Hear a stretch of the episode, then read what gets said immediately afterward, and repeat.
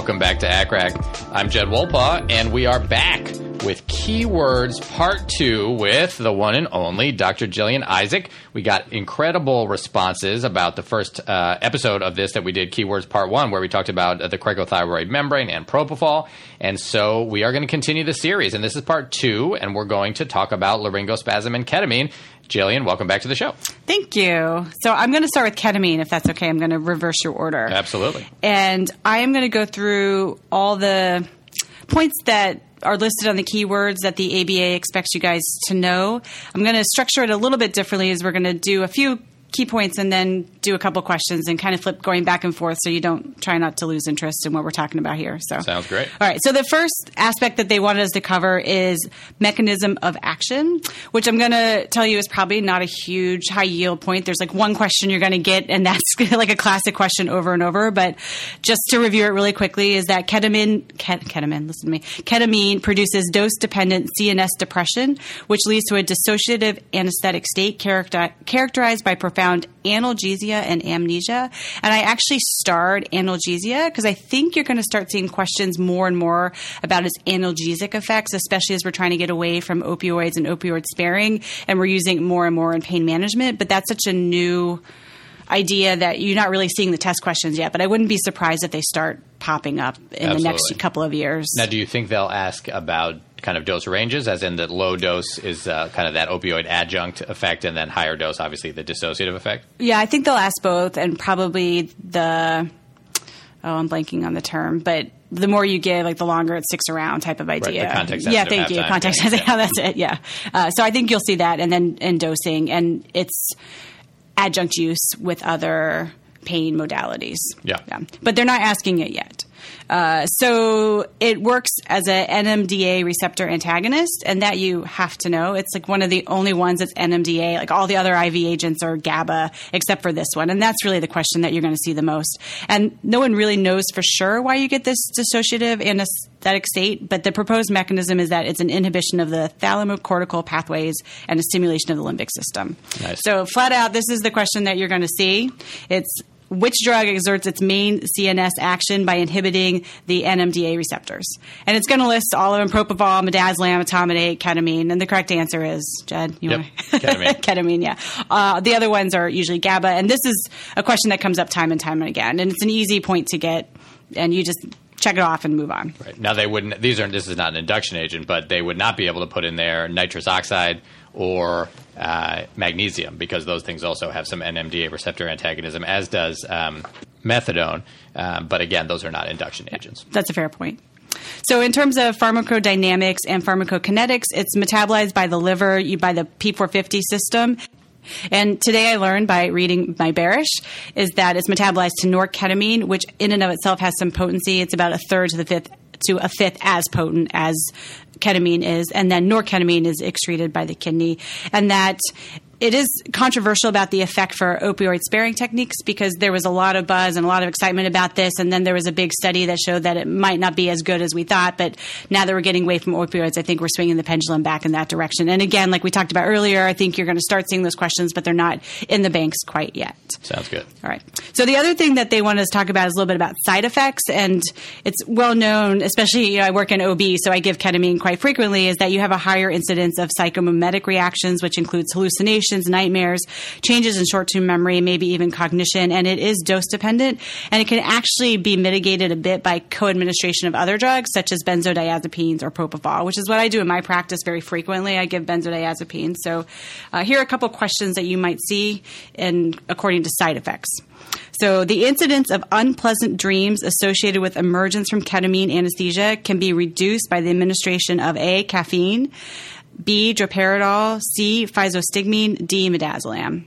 And I would go with D. Yeah, we covered it. And the other ones are just kind of throwaway answers for people who don't know. I think you could probably intuit this one, but it's one that you might see on a test. And the other one, I put this in because I don't know if this is as intuitive, but emergence delirium occurs most often with A, sevoflurane, B, desflurane, C, ketamine, and D, propofol. Yeah, so, honestly, there I'd probably have to go with sevoflurane. Very good. See, I tried to trick you. Jed's a smart one. Yeah, I did try to trick you because all these answers are ketamine, but it actually is not as associated with emergence delirium, and that's where they're going to try and trick you, because everyone knows that you get all these weird psychomimetic side effects from ketamine, but it's not necessarily emergence delirium, and it's still sevoflurane is the number one there. It's particularly in children. Right. Where we're using it in peds. I don't know if they're using it in peds now to do for sedation, pre-medication. I never really used it in my residency, but it's in the textbook as one of the pre-meds you can use in pediatrics. Ketamine is? Yeah, ketamine. Okay. So, but it's not associated with the emergence delirium. It's really the sevoflurane.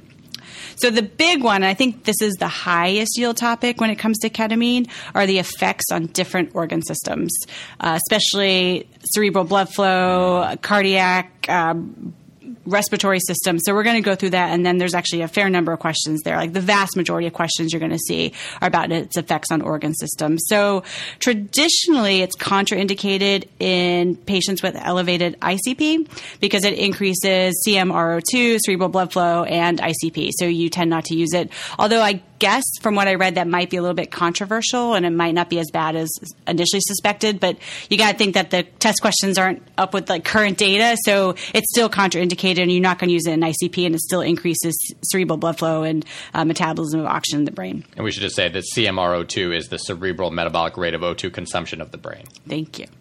I'm being lazy. And then in terms of the respiratory system, it actually has very good bronchodilatory activity. So it can be an IV induction agent of choice if someone's in active bronchospasm in an emergency situation and you can't really get it under control with other agents at the time. It's one to think about. Minimal respiratory depression, which is it has its place in different anesthetics when you want people to be breathing spontaneously. So as for cardiovascular effects, you're an intensive care doctor, so I'm going to ask you what some of the cardiovascular effects are of ketamine. Yeah, so the classic dyad is hypertension and tachycardia, though there is also some cardiac depressant effect. And so what you have to be careful of is the way it causes hypertension tachycardia is through a release of catechols.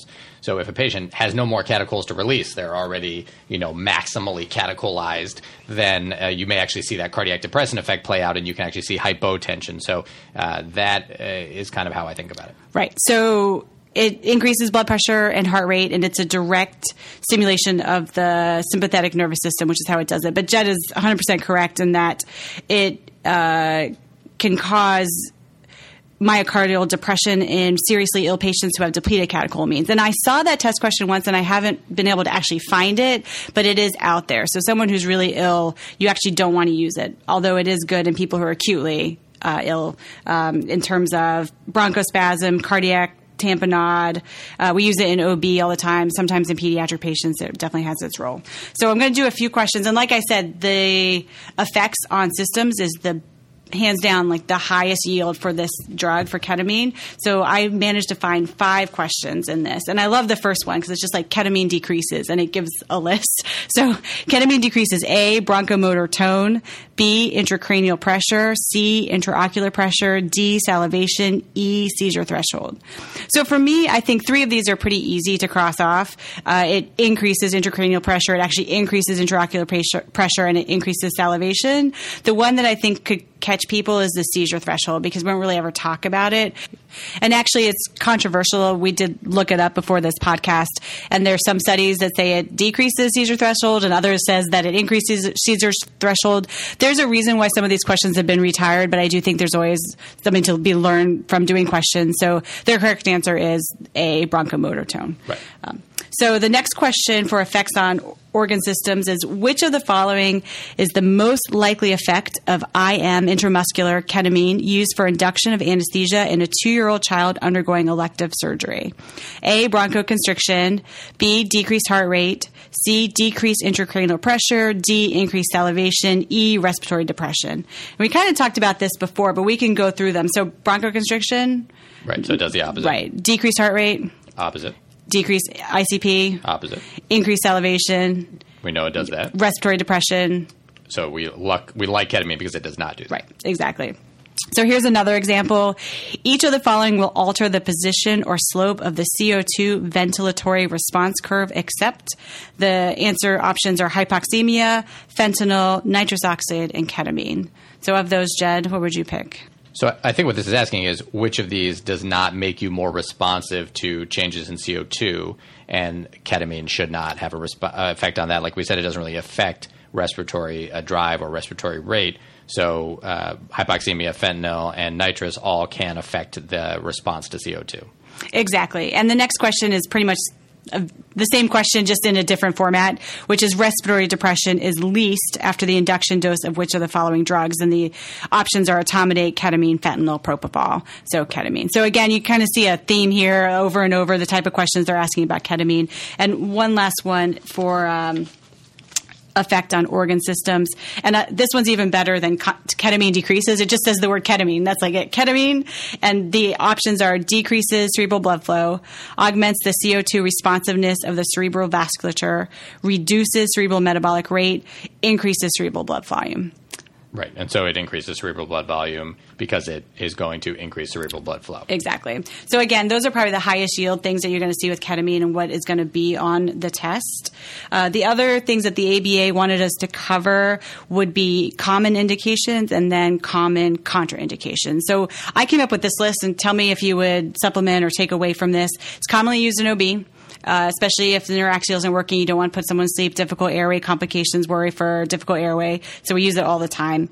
It can be used in pediatrics, as we talked about, for premedication. It's great in bronchospasm and for cardiac tamponade.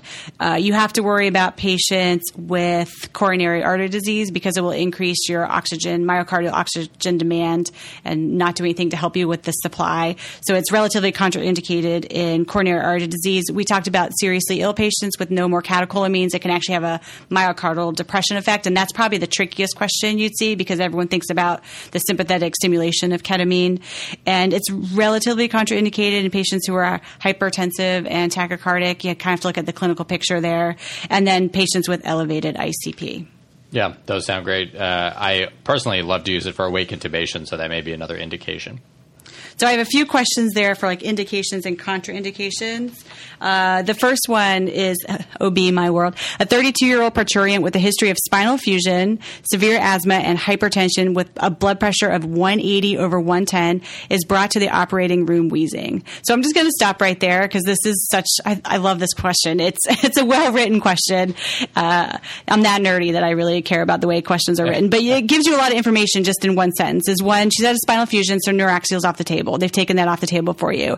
And now you're in a position where she's wheezing with asthma and she has hypertension. So you're kind of caught between two different things, which is really common in our world, right? You kind of have to do risk-benefit analysis. And she needs an emergency section under general because she has a prolapse, or the fetus has a prolapsed umbilical cord. So which of the following induction agents would be most appropriate for her induction? So I picked this because we did harp on using ketamine with patients who are actively bronchospasming and with asthma. And while that would be great for that, it would not be awesome for someone who is profoundly hypertensive, like 180/110. So the options are A, sevoflurane, B, midazolam, C, ketamine, D, propofol. So I think you can get rid of ketamine because she's already hypertensive. Right. You can probably get rid of midazolam because we don't really want to give benzos to a woman who's pregnant if we can avoid it. Well, yeah, we're out of the first trimester, but it's not an awesome induction drug. It's not a traditionally used drug at all. Great. So that leaves us sevoflurane and propofol.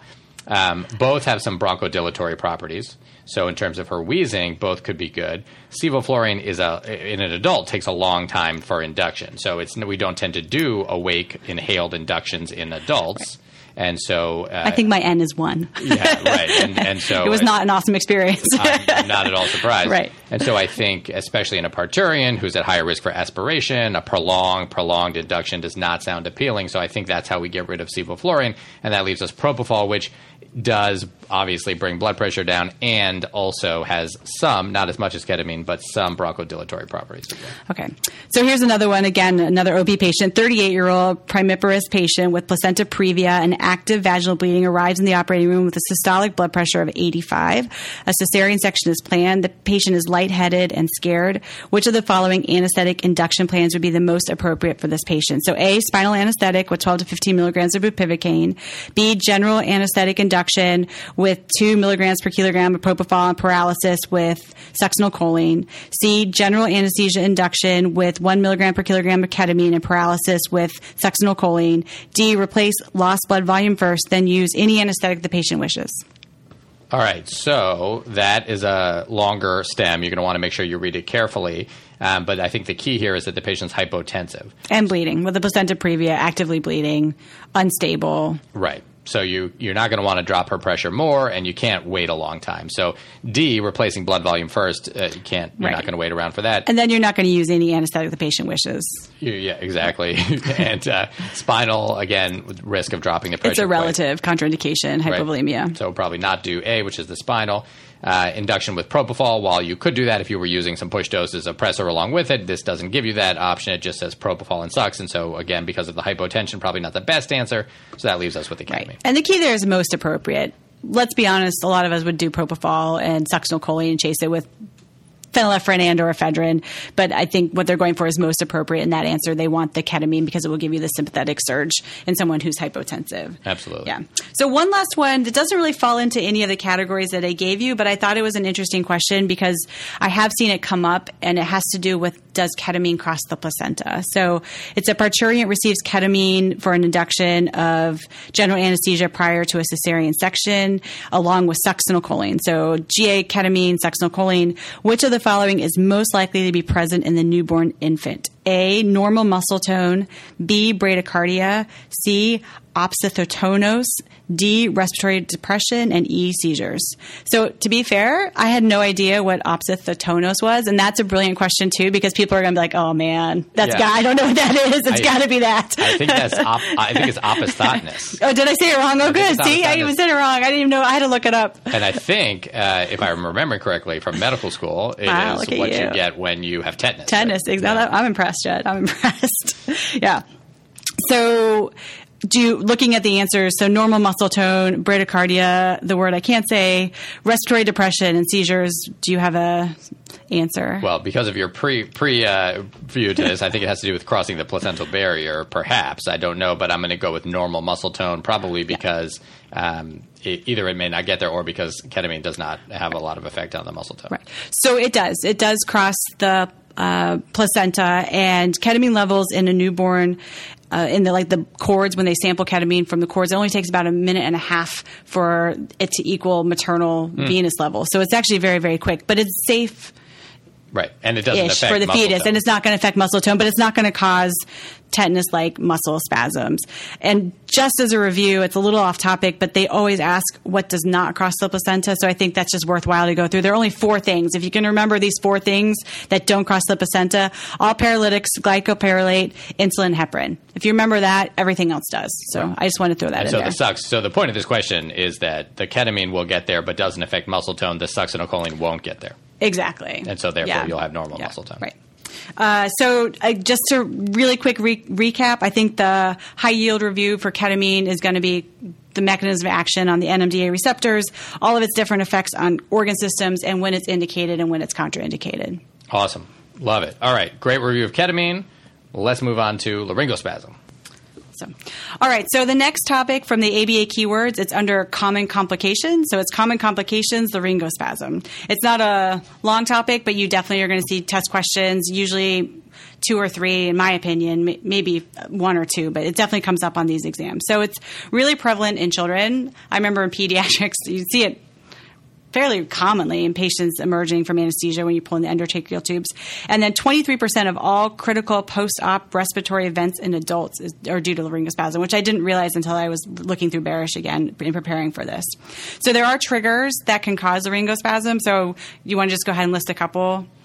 All right. So the ones I think of are light anesthesia, and then basically anything coming into contact with the cords. So that can be saliva, blood, mucus, anything that's going to irritate the cords and cause them to spasm. I'm sure there are others. Vomit is the other one. And they also say pain in any part of the body, and then pelvic and or abdominal visceral stimulation. So in my experience working with residents, the most common scenario where I see laryngospasm is actually with an LMA. And they're not, quote, unquote, deep enough. So they have an LMA, breathing spontaneously, surgical stimulation, laryngospasm. To me, I see that a lot, and something I warn people of when using an LMA. Pros and cons of LMAs, I really like them, but I've gotten burned a couple times with this exact same scenario. So the light anesthesia is probably the most common scenario that I see. Definitely. Yeah. So the cause of airway obstruction during laryngospasm is actually the contraction of the lateral cricoarytenoids, the thyroarytenoid, and the cricothyroid muscle. So everything is just clamping down together. Your true and false vocal cords will shut on you. And then the big issue is when you're trying to breathe against those, that closed glottis. So management of it, number one thing you're going to do is immediate removal of the offending stimulus if it's known. Right. Sometimes it's obvious. Like the surgeon does something, laryngospasm, stop what you're doing. Right. And then the next step that we tell positive pressure with 100% oxygen. Yep. And then if need be, then you'd have to give deepen sedation. And if that doesn't work, then you'd have to give a paralytic. Yeah. And I feel like laryngospasm really lends itself well to oral board scenarios because there is a bit of a gray area when it comes to when do you do CPAP with FiO2 versus just go for it with paralytic, and probably a lot of it has to do with how low that SAT is going. So again, on a standardized test, it's not going to be as gray, but sometimes it can be a little bit hard to parse out. But they want you to kind of walk through this algorithm, and those are the most questions you're going to see is how do you walk through this algorithm when someone laryngospasms, and then the complications of it. So you get negative pressure pulmonary – well, it may. You don't always get it. But you can get negative pressure pulmonary edema, which can result from any obstruction in the airway, not just laryngospasm. If you have like some foreign body in there, you can get it too. But negative intrathoracic pressure is transmitted to the alveoli, which are unable to expand due to the more proximal obstruction. And so fluid is entrained from the pulmonary capillary bed, and that is what causes negative pressure pulmonary edema. And the treatment is a lot like you would treat any non-cardiogenic edema. So really the key is you want to try to prevent it. So you want to try and predict who's at risk. In my opinion, there are probably two ways. One is deep extubation, which we don't do a huge amount in adults, probably because of our obesity epidemic and patients with asthma. Well, actually, it's good in patients with asthma, but we don't do it a lot. You do it more in children, the deep extubation, and then wait until someone's fully awake. I think the tendency is it's not fun to see someone gag and cough on a tube, but that doesn't mean that they're out of the woods yet. And I think that's where we get into trouble when we extubate. Right. So somewhere in between. Yeah, I think that we used to refer to it as stage 2, right? So it was in between that true deep anesthesia and the more awake anesthesia. Right. So just to go through some review questions and how you're going to see this on a test scenario. So the first question is, a patient has decreased lung compliance and hypoxemia after a 30-minute episode of laryngospasm following extubation. What is the most likely cause? So when I'm working with residents in test-taking prep, one thing that I really encourage them to do is to cover up the answers and in their head try to answer it. Because if you can answer it in your head, you're really likely that that is the correct answer, and you can just answer it and move on. It's a little bit different if you're studying for a test, because if you're using questions to study, you really want to go through each answer and know if they're correct or incorrect. But if you're actually in the test scenario, just read the stem and be like, oh, it's this, and then answer it and move on if you can. You can't always. But so using that technique, you had laryngospasm after extubation, decreased lung compliance, and hypoxemia, the most likely causes. It's probably going to be what we just talked about, so negative pressure pulmonary. Right. And in this test, they called it negative pulmonary interstitial hydrostatic pressure, which is the same thing, just a different way to say it. But the other answer choices that they gave would be allergic reaction to the anesthetic, altered alveolar capillary membrane permeability, which I think is a nice distracting answer because it sounds really correct. Right. Anesthetic-induced lymphatic dysfunction, and then increased pulmonary capillary pressure. So it's negative pressure pulmonary edema there. So the next one is a 28-year-old with severe laryngospasm after extubation of the trachea following general anesthesia. Administration of 100% oxygen using continuous positive airway pressure does not improve symptoms, and now the saturation is 75%. Which of the following is the most appropriate immediate management? So we kind of walked down this algorithm before for management, and so you've already done the first step, which is the CPAP and FiO2, and now you're still desatting. Right. So here, as I said, if they give you the option of, you know, a bolus of propofol, you could do that. And if not, then you're going to look for a paralytic, probably succinylcholine. Right. Hopefully they won't give you both, because I think it's controversial. You could go either way. I think the textbook answer, if I had to pick one, would be the paralytic. Like if you read Miller and Barish, that's probably the more correct one, even though we don't always do it in the operating room. So the other answer choices they gave here would be laryngeal mask airway. That's wrong, because that's just like CPAP. It's another way of providing CPAP. Lidocaine, it's not really going to help in this scenario. Racemic epi, when are we going to give that? More in a Strider, like upper airway obstruction, edema, right? Yeah. Succinylcholine was the correct answer, and then cricothyroidotomy. And if you remember from our last podcast where we did the cricothyroid membrane, it's one of those distracting answers. You're like, oh, I remember that. Yeah, maybe, you know. So it's succinylcholine. So the next one is a child has tachypnea immediately after reintubation for intractable laryngospasm. Oxygen saturation is 78% at an FiO2 of 1.0. A chest X-ray taken 15 minutes later is most likely to show. Now, I wasn't sure about this one, and the reason why I wanted to bring it to you, Jed, is I'm not quite sure how long it takes to see a negative pressure pulmonary edema on X-ray. I thought it was longer than 15 minutes, so I was hoping you'd have more light on that answer. So, interestingly, I don't think I've ever gotten an immediate chest X-ray. I think that when it happens, and I have seen it, it's pretty – you see the symptoms and you kind of know what it is. But I think you can see it fairly quickly. I mean, I have gotten chest X-rays in the PACU. How long would that be? Maybe 30, 40 minutes after and seen it. So I think it can appear pretty quickly. Yeah. So these are the answer choices. So again, laryngospasm, a low sat with a high FiO2, take a chest X-ray 15 minutes later.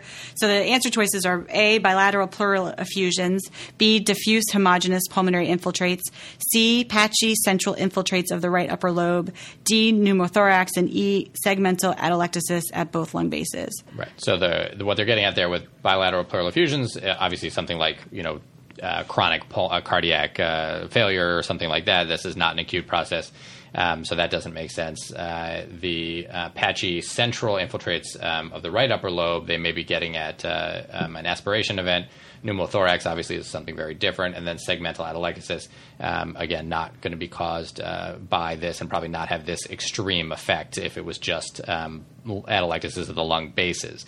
So if you think this is negative pressure pulmonary edema, which is what it sounded like, then you should see B, the diffuse homogeneous pulmonary infiltrates, which is pulmonary edema. Right. And I think what might be more important about this question is they're pretty much asking what would you expect to see on a chest X-ray, and maybe not so much the time frame than the results of the chest X-ray. So just two more. We have time for two more? Okay.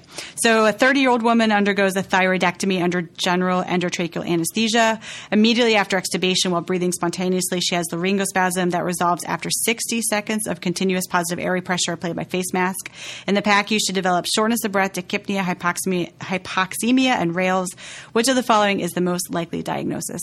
So I really like this question because there's so many immediate post-op complications from a thyroid that can lead to stridor, dyspnea, shortness of breath. So I really like that they kind of threw it all into one question. So A is gastric acid aspiration, B is myocardial infarction, C, pulmonary edema, D, pulmonary embolism, and E, vocal cord paralysis. So again, 30-year-old, had a thyroidectomy. After extubation, she had laryngospasm. It resolved with CPAP, and now she's in the PACU, short of breath, tachypnic, hypoxemic, and has RAILs. I think this is a tough question because the aspiration, if you're doing CPAP in someone who is not fully awake, then you certainly can cause you can kind of force if they do have some vomiting or even some passive secretions that get up into their airway or into their oropharynx, you can force them down into the lung. So that is not an impossible answer there. And then amongst the other answer choices, I think that the other one that's, obviously we just talked about likely or more likely would be pulmonary edema. And what I think they're getting at here is that even that brief, I think they described it as 60 seconds of laryngospasm and really in an awake patient who's fighting against that laryngospasm, that can create that negative pressure and cause that pulmonary edema. And I think if it was gastric acid aspiration, they'd have to give you another clue, like something else that would lead you down that pathway. MI is very unlikely just because of her age, and a PE thyroidectomy isn't a huge, long complication, and there are no other like cancer or other reasons why you might suspect that. And vocal cord paralysis could happen after a thyroidectomy because of if you had bilateral recurrent laryngeal nerve damage, but then you would have stridor and you actually might get that negative pressure pulmonary edema again. It looks a lot like laryngospasm, but we're not in that area of the woods. So I think that's a great question, in my opinion. Yeah. So the last one is after tracheal extubation. It's a healthy 21-year-old, has a 30-second episode of laryngospasm with marked intercostal and sternal retractions, corrected with continuous positive airway pressure administered by mask. He now has dyspnea and tachypnea, and an X-ray of his chest shows diffuse bilateral interstitial edema. The most likely cause is increased So again, it's asking kind of about the pathophysiology. So A, airway reactivity, B, intrapleural pressure, C, left ventricular afterload, D, right ventricular preload, and E, transpulmonary vascular pressure. Right. So, you know, I think transpulmonary vascular pressure makes the most sense. Yeah. And as you know, what they give you in that stem there is that he's having marked intercostal and sternal retractions, which indicates really intense negative pressure that's being generated against a closed glottis. So now, again, we're thinking about that. Could this be, again, negative pressure pulmonary edema? And then they tell you the chest X-ray shows diffuse bilateral interstitial edema. So now we know that's what it is. So really what they're asking here is, what is the process that leads to that occurrence of the negative pressure pulmonary edema? And it is, as you described, that transpulmonary vascular pressure differential. You're creating this negative pressure across the alveolus and pulling that fluid into the alveolus. Yeah. So just to review, the real high yield points for laryngospasm on a standardized ABA exam situation is going to be the algorithm for treatment and then the pathophysiology of, like, why does it occur? And that stem that we talked about is really common. It's like these young, healthy, really strong, like 19, 20-year-old kids coming in who, after extubation, have maybe a little saliva, tickle their cords, and they go into laryngospasm. Those are the, like, for me, that's when I see it. Absolutely. The most frequently. And then, you know, remember that you can see negative pressure pulmonary edema, as you said before, Jillian, not only with laryngospasm, but anytime someone is breathing against a closed airway, right, which includes biting the endotracheal tube is the other place we see it quite a lot, often because we forgot to put in a bite block or we put in a poor bite block, which they can bite through. Right. Awesome. Great review of these two keywords. Jillian, thanks so much for coming back and doing it. We'll do another one soon. Sounds good. Thank you. All right. Keywords Part 2. That was great. We got a lot of, as I said, great feedback from all of you out there that you enjoy these and find them high yield, so we'll keep doing them. Let us know what you think. Go to acrac.com. You can leave a comment. Let us know if you have anything to add. Everyone can learn from what you have to say. If you are a fan of the show, please consider going to iTunes and leaving a comment and a rating. It really helps others find the show. And, of course, if you would like to support the making of the show, please consider going to patreon.com/ACRAC. That's patreon.com/ACCRAC, where you can become a patron of the show. Even if it's just $1 or $2 that you pledge, it makes a big difference. You can, of course, also go to paypal.me/ACRAC if you prefer to do it that way. Thank you so much to those who are already patrons. Thank you to Brian Park for the outlines you've done for some of the episodes. And, of course, a huge thank you to the man who composed our original ACRAC music. That's Dr. Dennis Kuo. Check out his website at studymusicproject.com. All right, that is it for today. For the ACRAC podcast and Dr. Jillian Isaac, I'm Jed Wolpaw. Thanks for listening. Remember, what you're doing out there every day is really important and valued.